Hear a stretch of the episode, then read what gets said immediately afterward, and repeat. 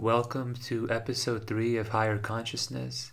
Today's episode is titled Understanding Oneself, and I believe this is an incredibly important topic in terms of the spiritual path and personal growth and for finding more joy and less suffering in our lives.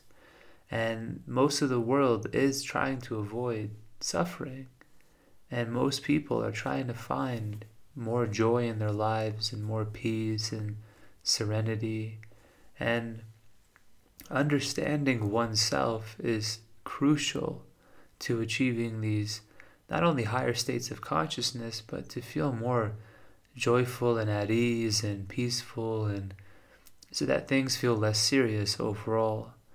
And to understand oneself means we must not be afraid to go inward. We must embrace all that we are the light and the dark that is within every person.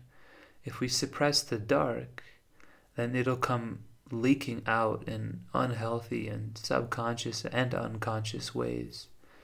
When you begin to analyze yourself, to try to understand who you truly are, there is an egoic component to it in terms of understanding what this false self is who is this image or what is this image that I am trying to constantly upkeep and maintain? And then on the other side is your soul, which I believe in from what I've been taught is best perceived in meditation. Obviously, you can be soulful while being creative, while creating beautiful works of art, while being with family and friends and loved ones, while playing with an animal, or going for a nice bike ride somewhere, of course your soul is there too. But I'm talking about direct perception of your soul, then yeah, I agree. For me, it's been meditation. But even before I got very deep with meditation, I was trying very hard to understand who I am. Not only the false self, but my overall being in combination with my soul and my higher self. And journaling was a huge part of this self analysis.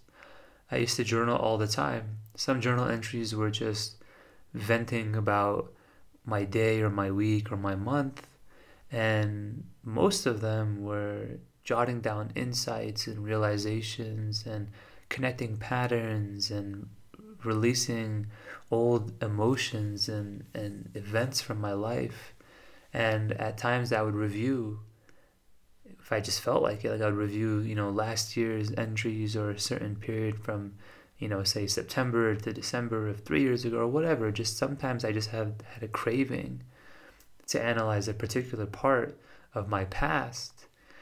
And more often than not, there was a connection to that urge. It's like deep down I knew there was something similar that had happened three years ago on that day or in that week or month that is happening now.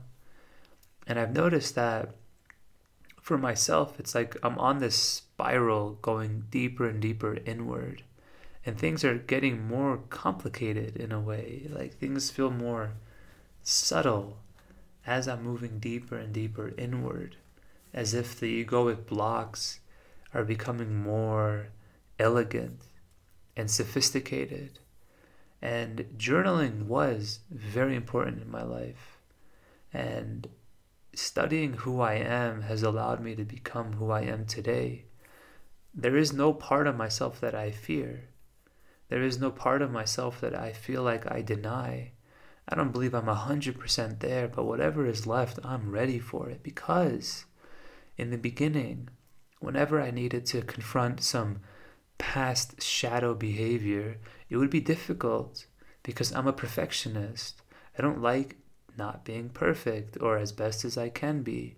I don't want to be a subpar friend or to not speak in a way that's impactful or to affect anyone negatively. I always want to do my best to be my best. But there's the egoic side, which is very obvious, right? It's like the perfectionist, the trying to avoid mistakes and errors. And then there's the soulful side, which is very loving and giving and just trying to, you know, lessen the suffering of others and myself. But there was a time where confronting the shadow side of myself was difficult because I didn't want to acknowledge that that's there. But without acknowledging it, it just got stuffed down even more and it causes more harm than good. So, on the path to analyzing oneself, you will likely confront your shadow self, right? The parts of yourself that you don't want to discuss with anyone, not even with your own thoughts. And that's okay. That's really normal. if you do your research on the shadow, you see that it's it's a very integral part of the spiritual path and of reconciling your opposites, reconciling the light and dark within. And you know, we are a part of this universe. We are a part of everything around us. There really isn't any separation. So there's light and dark out there, there's light and dark within us. And I have found that acknowledging this and reconciling this has decreased that inner tension, right? That inner turmoil, that inner feeling just ungrounded and like discombobulated and just weird and out of it. And instead, I embrace all parts of me. And through doing that, it has helped me to embrace all parts of everyone else.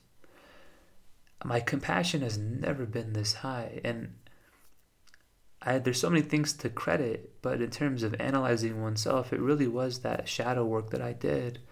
And it wasn't really that much to like spend time on. It wasn't like months and months of it. It was really just more like a small clusters of intense things that I had to acknowledge.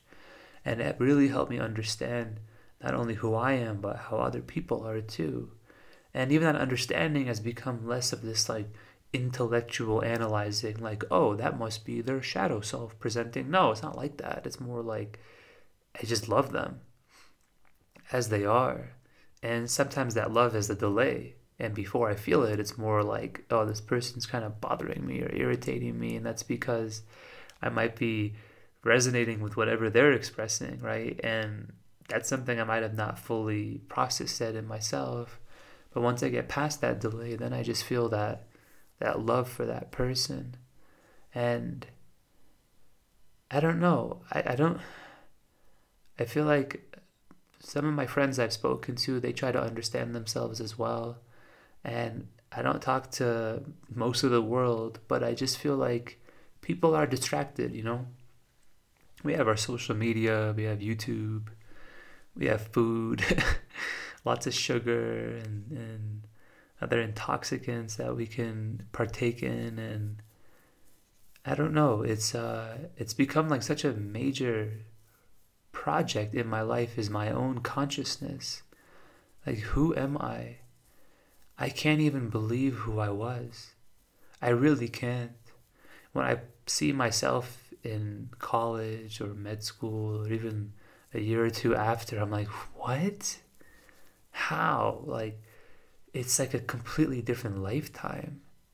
And I really credit that to the meditation and the yoga I practice. And it's been accelerating this consciousness and this ability to identify with my soul more and more day after day session after session. And I think that's so beautiful. I think if you look back a year ago or a few years ago and it's like unnerving to realize that that person was you, that's a good sign, especially if you're like on a path of self growth and, and spiritual growth. And uh, I don't. I to be honest, I don't journal that much anymore. I actually cleared mine because I just feel so connected when I meditate. You know, with my divine family. Like my guru is not alive, but I I feel his his spirit in my meditation because I'm practicing the yoga that he taught me, and it's like he's there with me, and and God as well. It's like I journaled for five years, I would say. Let me think, 2016, yeah, about five, five and a half years. And that was very important for my path and, and clearing a lot of old energies and once again studying myself and who I am and where I'm going and what I've left. But now it's like, I don't know, it's not, doesn't feel necessary there's so many stepping stones I'm starting to realize on the meditative path. Um, I said journaling was one, right? purification was another in that I purified a lot.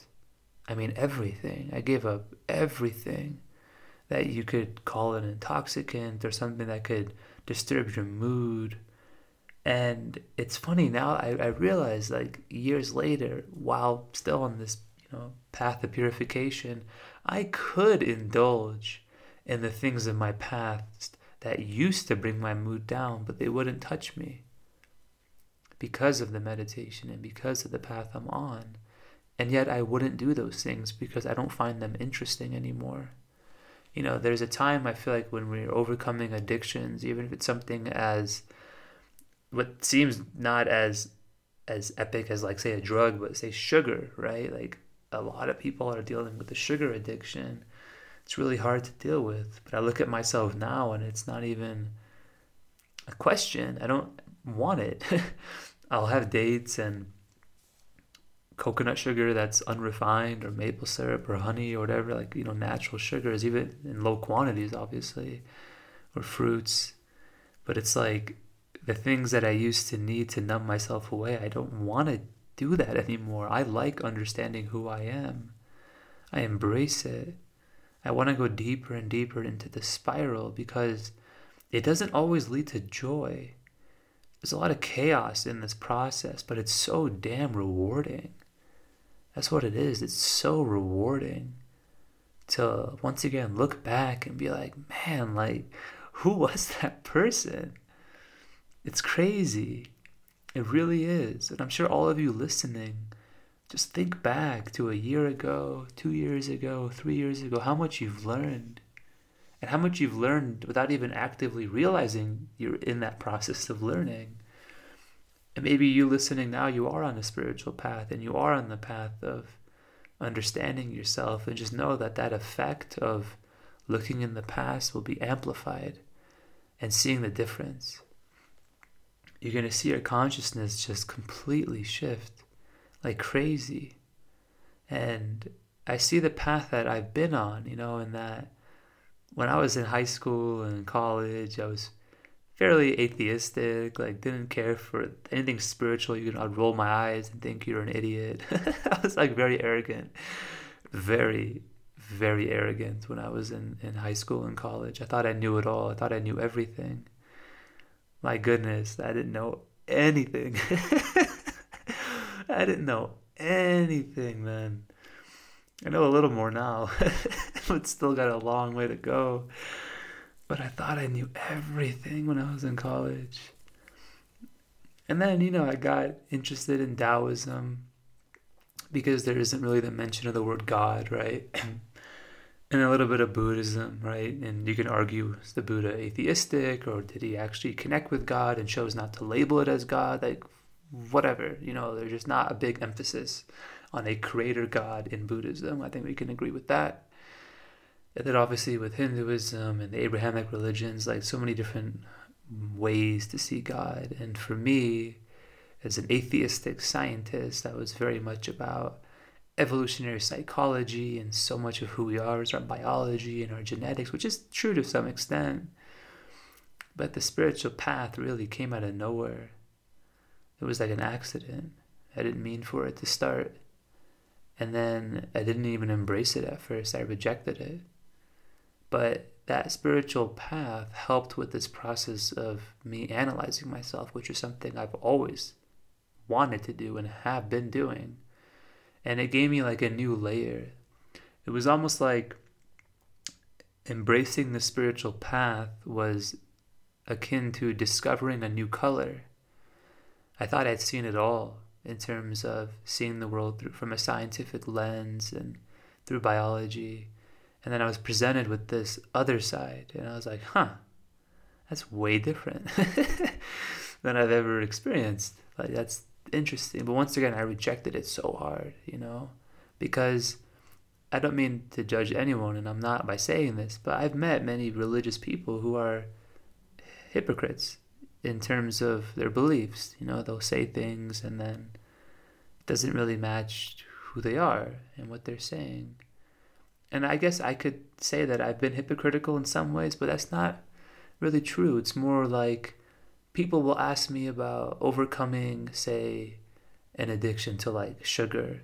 And I'm still in the process of overcoming mine. And I'll give advice about how to overcome it while the next day I just binged on some junk food. You see what I'm saying? I don't feel like that's being a hypocrite because I'm just still working on myself. And that goes the same for the religious people who are being hypocritical because they're just working on themselves too as best as they know. So we can't judge. But in the past, that is what swayed me. You know, I met people that would talk about Jesus' love or some prophet's love, and they seemed very cruel and vicious and filled with hate and separation. But that's okay. I'm not saying I want the world to have tons of people like that, but I'm saying like that's okay. That's just exactly who they are. Do you get what I'm saying? That's exactly who they are at this point of in their life. Because if they knew any better, then they would be better. they just don't. For the most part, right? It's not one choice. It's like many, many choices that lead people to be who they are. But they're exactly who they are as they are. And they are another child of God, right? And just like our own brothers and sisters can irritate us, other people can irritate us and be hypocrites and be annoying, and we don't have to tolerate it, right? But we don't have to spend so much time with the hatred and inducing separation ourselves and venting about them. It's let people be. But as you can see me discussing this, it did have a very deep effect on my psyche or anything religious or spiritual, I just rejected like immediately. I'm like, no, this is not anything significant. Everyone's deluded. It's just a fantasy and all that. But that's the beauty of God in that everyone's connection to him is so personal and it's so specific. Like he knows you so specifically. It's so interesting. And he knew me to be so scientific and to be so averse to religion. So, of course, the first thing I get drawn to, I get nudged towards, is Taoism. Can't really say it's like a religion, right? It's more like a way of life, like a belief system. And it kind of resonated with me, right? Just kind of had to flow more with the universe to stop going against the grain of life. And then slowly, slowly, bit by bit, but for me, like I mentioned in episode two, it wasn't church or some scripture that brought God back into my life. It was meditation. There were small experiences, you know, before I had them in meditation, but that's what it was. You know, it's um. I, I mean, the question is, is, is why did I keep going, right? In the beginning, my meditations were sort of boring. I mean, they helped me feel more calm. Sure, that was nice, but nothing like extraordinary. But the extraordinary came later. And that's what had me become hooked, and not in a egoic, desiring way, but in a soulful, longing way. That meditation just became like I know if, if I was listening to this a few years ago, I'm like, what is this dude talking about meditation and God? Like, I don't get it. And I'm sorry if I sound weird or I'm not coming across clear. I don't know what else to say. I can meditate now. I'm just making this as clear as day. I meditate now. I do the whole process, right? I have like an hour of prep just to then meditate. Because once again, the breath work, the mantras, the yogic stretches, like all these things are stilling the mind and relaxing the body to then set you up to concentrate on God. And I've reached the point now, because I've already mentioned, like, I feel the bliss and the joy within, and I'm like, oh, this is being with my soul, this is being with God, and that made sense to me far more than anything any person, any preacher, anyone has ever said to me was my own personal experience in meditation.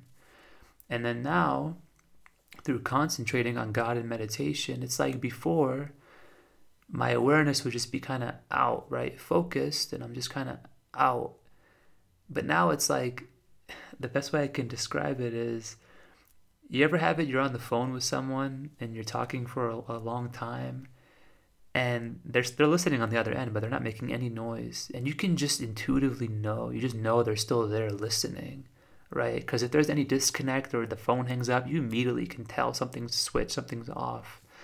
And in the beginning, it was like I was sort of praying out into the ether or meditating, and I'm with my soul for sure. The soul was there, but God was not there yet.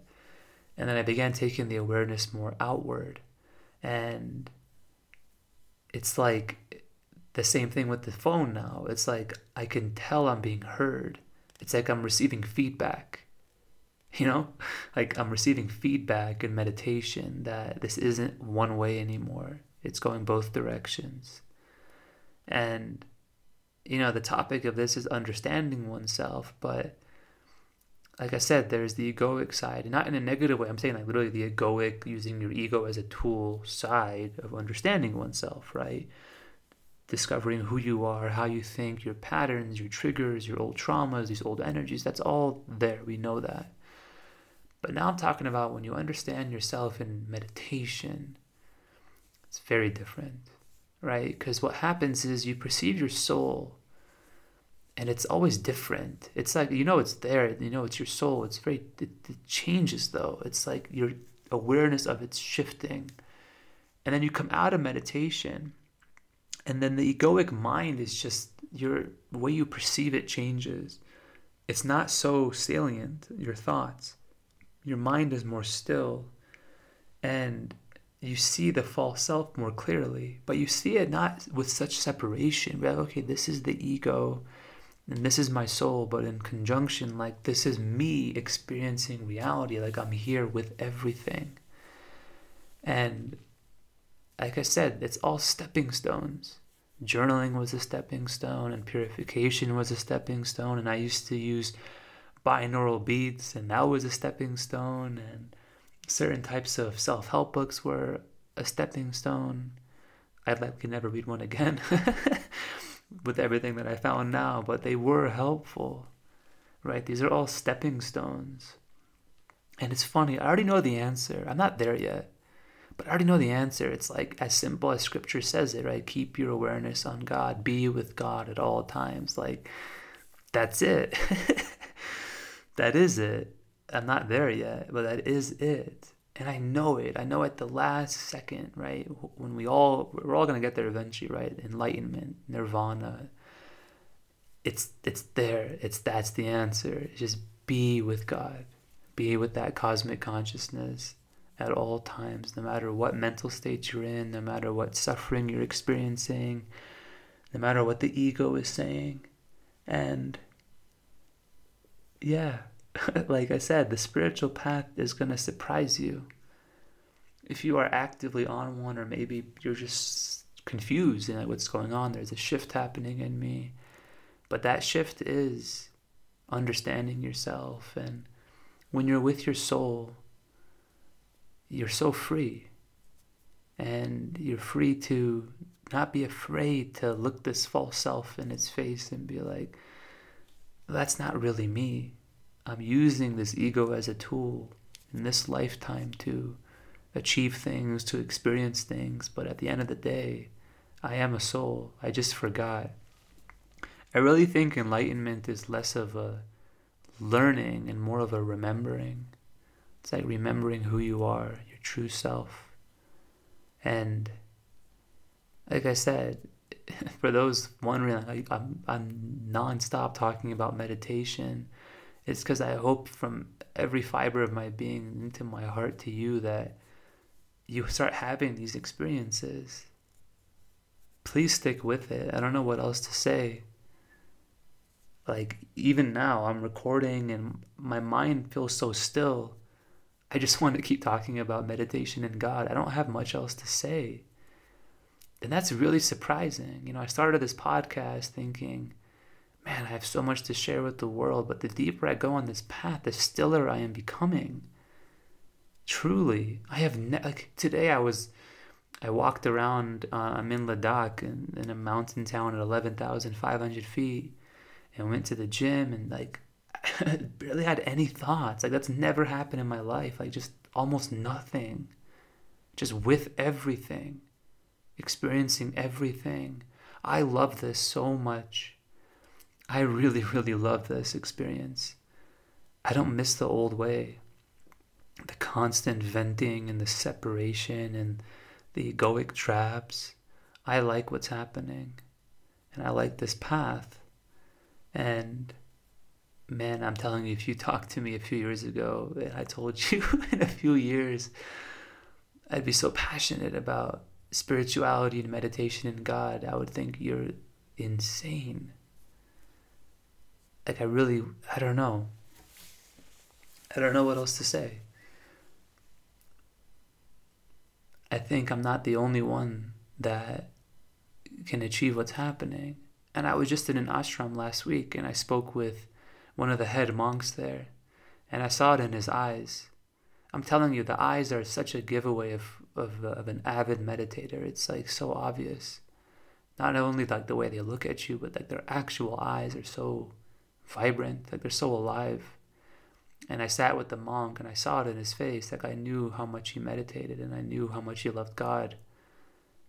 And our discussion of the ego was fine but I just wanted to like be near his energy. Like I just wanted to like sit there. Like it was his mind, his state of mind was so pure that I felt at ease more than normal just sitting with this person.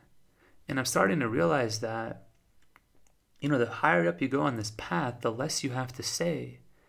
Like that monk barely told me anything and it was so helpful in such a subtle way. And I think there's something to that. And like I said, with the stepping stones in my life, like I've read so much and dissected so much and journaled so much, and I don't care for any of that anymore. It was very important at a point, like I said.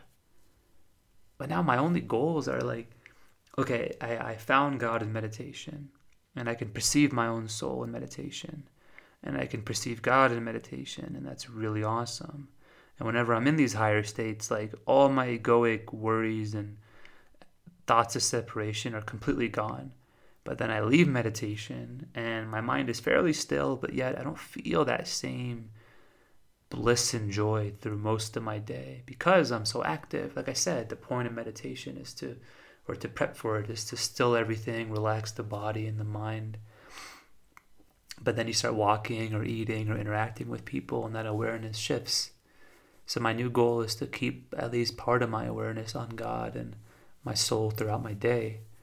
And that's shown to be not difficult, but just a new challenge. And once again, for those of you listening, don't be afraid to go inward. Don't be afraid to embrace what you once thought was stupid or silly or not for you. We're all on our own path. And I'm saying this from my heart.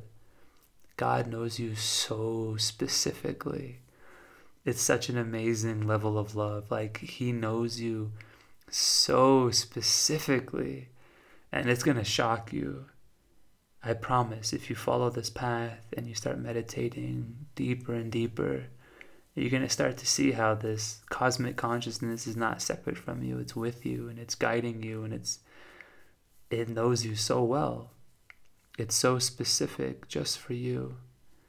And the more you start realizing that, the more your, your love and your humility grows and your passion grows. And even now, it feels good to say this. Everything I've just shared, I feel a little weird about sharing it. I don't know. It's like there's some experiences I've had I will never share. They're just for me. But I'm talking about me being like, you know, I went to med school. I'm a scientist and I'm discussing God as I am, it's like weird. and it's only weird because I deep down have a fear of how I will be perceived or how I will be judged for what I'm sharing. And through the act of recording this podcast, I am clearing that fear. Because that's it. Like, that's what I've become is not only an avid meditator and a practicer of Kriya Yoga, but I'm falling more and more in love with God in this path every day. And at times I can't believe I was ever not on it. I can't believe there was a time in my life I didn't used to meditate.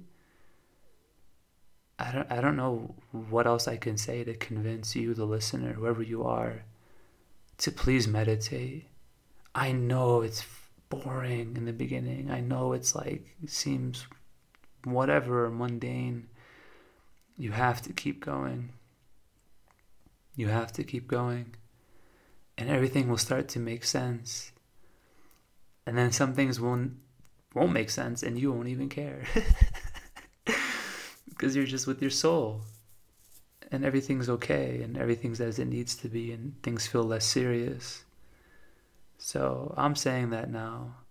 I'm a scientist at at birth it seemed like and my whole life I was a scientist and then God brought me a guru who literally presents you the scientific method of yoga and presents it in such a scientific way and even says, hey, here's the path to contact God in meditation.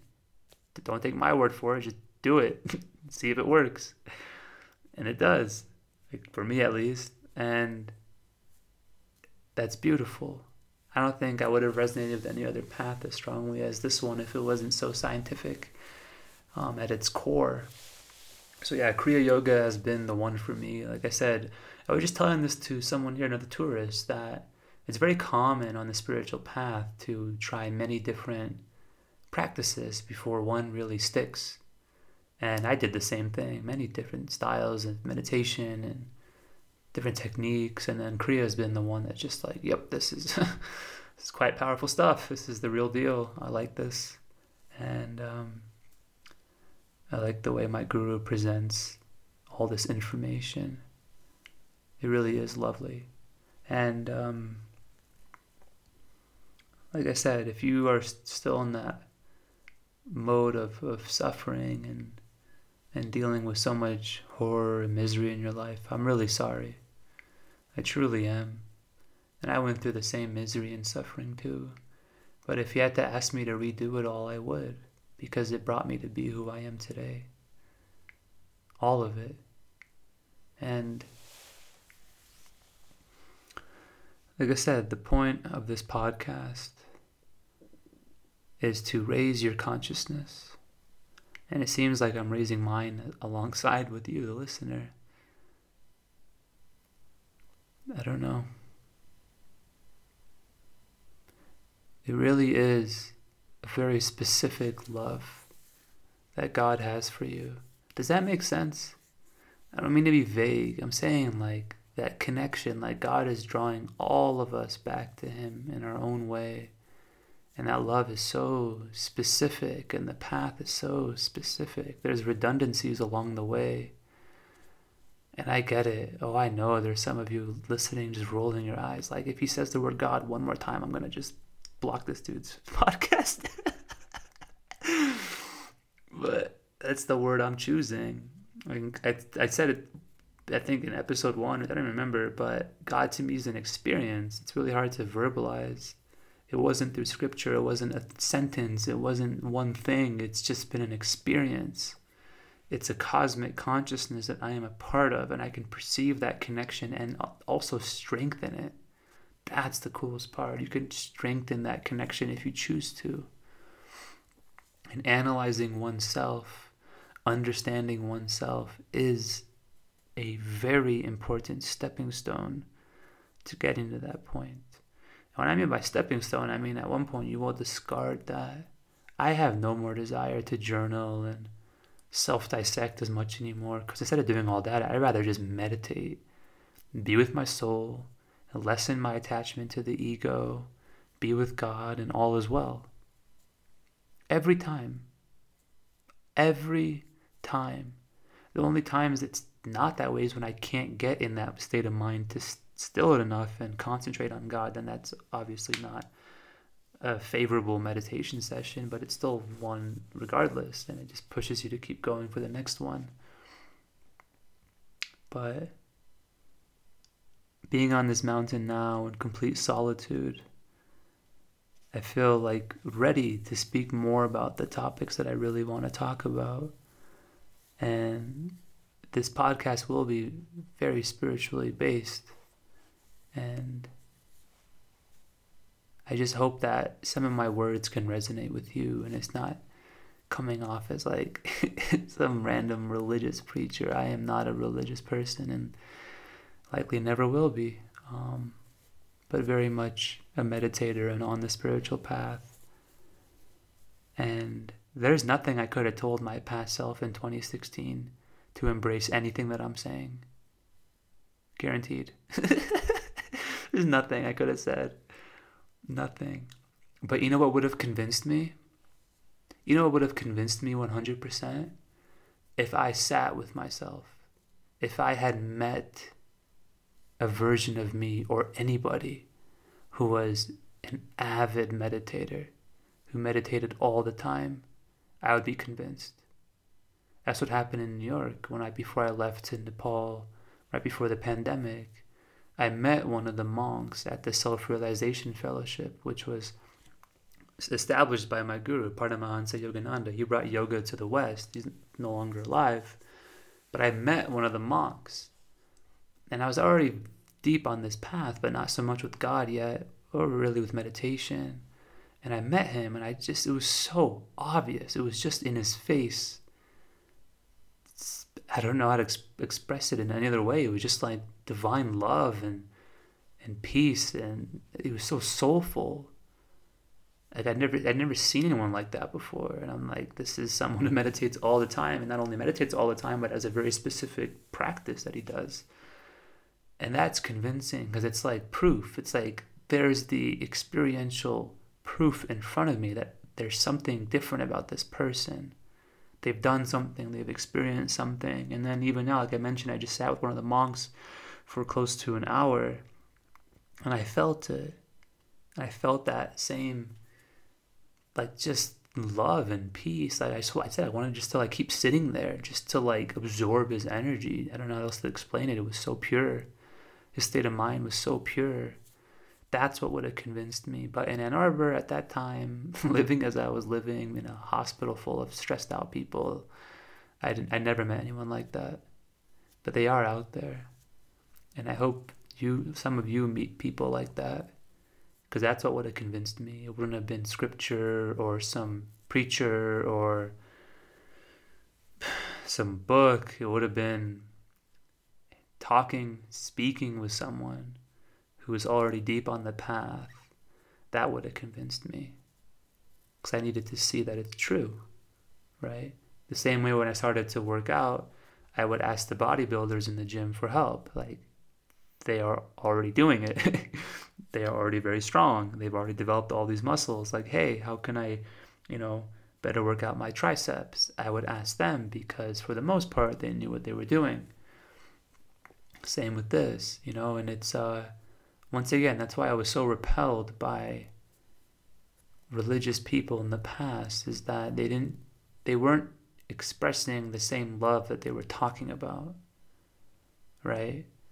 If if someone's on a stage talking about God's infinite love and Jesus' sacrifice for us all and all that good stuff and then starts venting in a negative, hateful, spiteful way about gays and lesbians. Yeah, no. That doesn't make any sense to me and never will. And that's what I saw growing up. And that's just part of the delusion of, of life pulling us away from that higher consciousness is we see a few religious people that we can call nut jobs or hypocrites and we just, you know, say screw religion as a whole and it's all bullcrap, it's all fantasy, and yada yada yada. And I already expressed that I did, I felt all of that.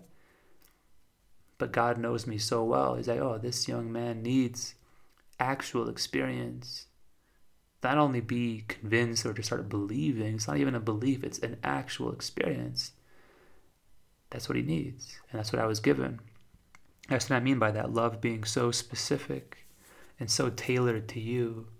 But you see, it's not that God prevented me from meeting religious people to keep me. No, no, all this was needed. I needed to experience everything as it is. Everything unfolds as it needs to for our soul's development.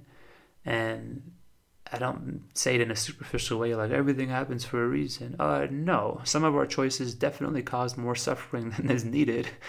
But I mean, with the perception shift, and when you can see the suffering and you see your choices and you learn from them, then everything's unfolding as it is because this experience is shifting you. It's teaching you something. Yeah, you could have not chose this path or this thing that you did or this decision and suffered less, but you didn't, and you did suffer. So learn from it once again, it's unfolding as it needs to for your soul. Because if you already internalized the lesson or this method to prevent suffering, you wouldn't have got yourself in this new situation. If that makes sense. So, in all that I'm saying, um, today I felt so still this evening, and I was trying to record before this one, and I just, it's like my my mind felt so still, and it really was that I had hesitation in talking about God so much because deep down I still have an aversion to that word. That's why I try so hard to not even in my own self, like it's an experience. But that experience does have a word and it is God. And that aversion that I have must be cleared. And this is helping me in literally live right now to do so. And I feel sorry for some people, and I feel sorry for my past self. I was so angry and frustrated with people because now I can see someone who's proclaiming, you know, talking about God's love, and they're very hateful. And I wouldn't vent about them in my head. I wouldn't say mean things about them or call them hypocrites. I would just say nothing. like, they're not my responsibility. Their state of mind and their emotions are not my responsibility. Oh, believe me, if they're try- if they're in in front of me and verbally abusing someone else, I'm going to step in and say something for, for sure. But in terms of trying to like change them as a person, no, that is the ego. People can only be changed if they want to be changed. And some people embrace the hate. I guess they like that burning in their heart, which is something I don't understand. I never liked it. I just never was aware of it when I used to feel so much hatred. But it does seem that some people do really enjoy being hateful and I don't know what to say. Like there's other people in the world to help who are really trying to better themselves and that's all we can do. Better ourselves and lead by example. So, for those listening, if you were like me and saw the hypocrisy of religious people, I'm sorry. They're just people. They're just doing what they know and acting the way they know. But I hope you find God in your own way. And if you don't want to call him God, I don't care. Cosmic consciousness, the universe, whatever. Like, but I will say that I started that way too. You know, oh, I don't believe in God, it's the universe. And then, no, it's cosmic consciousness. But then once I realized how specific that connection is, I'm like, oh, there it is, personal God. just waiting the whole time for me to let go of the barriers and the resistance and the egoic kind of shields that I had. But yeah, I feel like at times in, in recording these, I'm like speaking to my past self.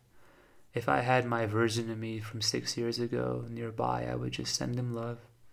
like, there's not much I could have said. Just give him a hug. Like, I'm sorry, man. it sucks what you're experiencing. It really sucks. But you'll get through it. You'll be fine. Just keep hitting the gym. Meditate when you can. Surround yourself with, with, with good people who love you. And try to avoid, you know, uh, an unhealthy diet and all that good stuff. But all in all, it was like right there. It was like right in front of me. I just I couldn't see it. And it was my past I really did have a hatred for some religious people. I'm being very honest right now. I did. I really couldn't stand religion. It just seemed like it was inducing so much separation in the world. But then you'll meet a Buddhist monk who only studied Buddhism and will only love the Buddha and everyone else, of course, but just a strict Buddhist. And he's not inducing separation in anybody at all. He's just meditating and reading scripture and just speaking to you about your ego and helping you with your attachments, and life goes on. So I had an extreme mind. It's like, oh, religious, some religious people are so hypocritical and mean and vicious. So all religion is bad. You know, that's that's how I was. And now I see it as, you know, every soul resonates to a certain path. And that's it. And they're on their path. In the same way that no one will convince me to stop doing Kriya Yoga. You can bring me every type of person. You can bring me a preacher from every religion, show me every scripture, yada yada. I'm, nope. Sorry, I'm not. I don't care. I found it in meditation. This path is for me. Your scripture has beautiful verses in it, and some of it is utter nonsense. Honestly, it is. Some of it's just nonsense and does induce separation in others. But some of scripture is beautiful, and I acknowledge that, and I respect it. But no, in the same way I will not be convinced to stop meditating, I'm not going to convince other people to change their beliefs or to switch religions or drop religion or whatever. Like I said, all we can do is inspire others by leading by example. And based off of just sitting with that monk, I really think that is such an effective way to heal people is work on your own consciousness as much as you can and then you will effortlessly heal all those around you. You'll barely say anything and they'll just like give you this look like you changed their life and and you did. So if you really want to help people if you truly want to help people aside from actually helping people right like in your community and volunteering or whatever you do or if your job directly helps others of course continue doing that but also work on yourself Make your consciousness an important project in your life and understand yourself and embrace the spiritual path. And you'll see that everything evolves with you, everything shifts around you. And I hope all of you meet someone, like the couple, more than two now, like the, at least a handful of people that I've met, that you can just tell they've they've they know God, and they meditate and they're full of love it's in their face, it's in their eyes, it's in their mannerisms, it's in their voice. It's so obvious when you see it. But that's what really helped push me forward on the path. And I still rejected it a little bit after that. And it, it took more and more experiences because, once again, I'm a scientist at heart.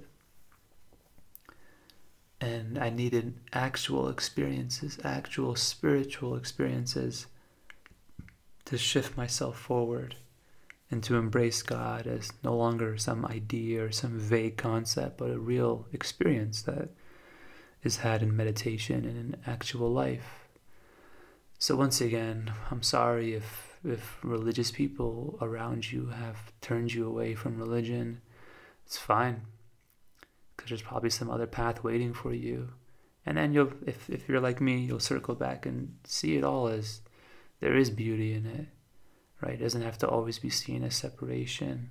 It's just that I don't know if it's I can only say the minority. It's all I could think of. Just that minority that causes so much trouble, right?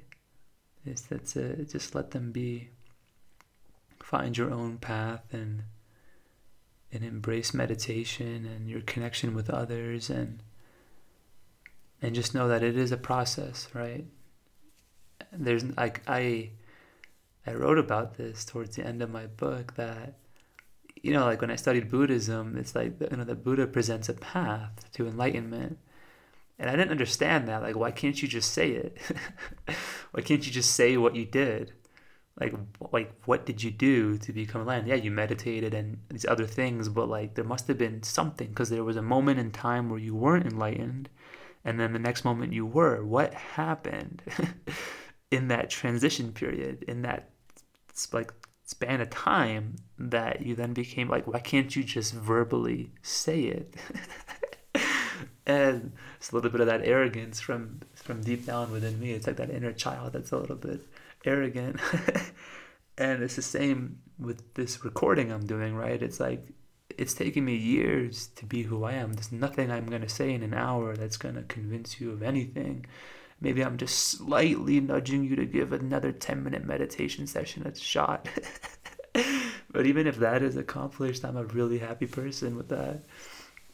but the the process can't be given right? Even look at yourself. Like i said if you've changed a lot in the past few years is there a few sentences you can tell the version of you in say 2017 that would instantly turn them into who you are today? No. It's a process.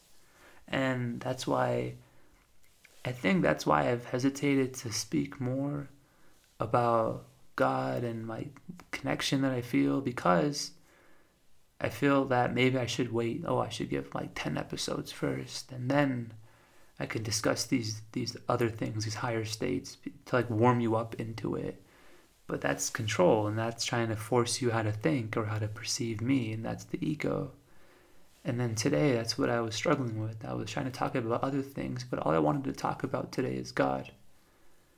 And I was hesitant to do that because I still have that aversion, or maybe now it's going to fully clear after this, um, to my past and how much I rejected God and religion and and how I saw these people. But like I'm saying it to you, God to me is an experience in meditation that I'm trying to bring into my daily life. And that's all I know. Right? I didn't I mean like I said I read some scripture but that didn't need it to get to who I am. I needed meditation and I needed purification. Top two for sure. That's who what led me to be me.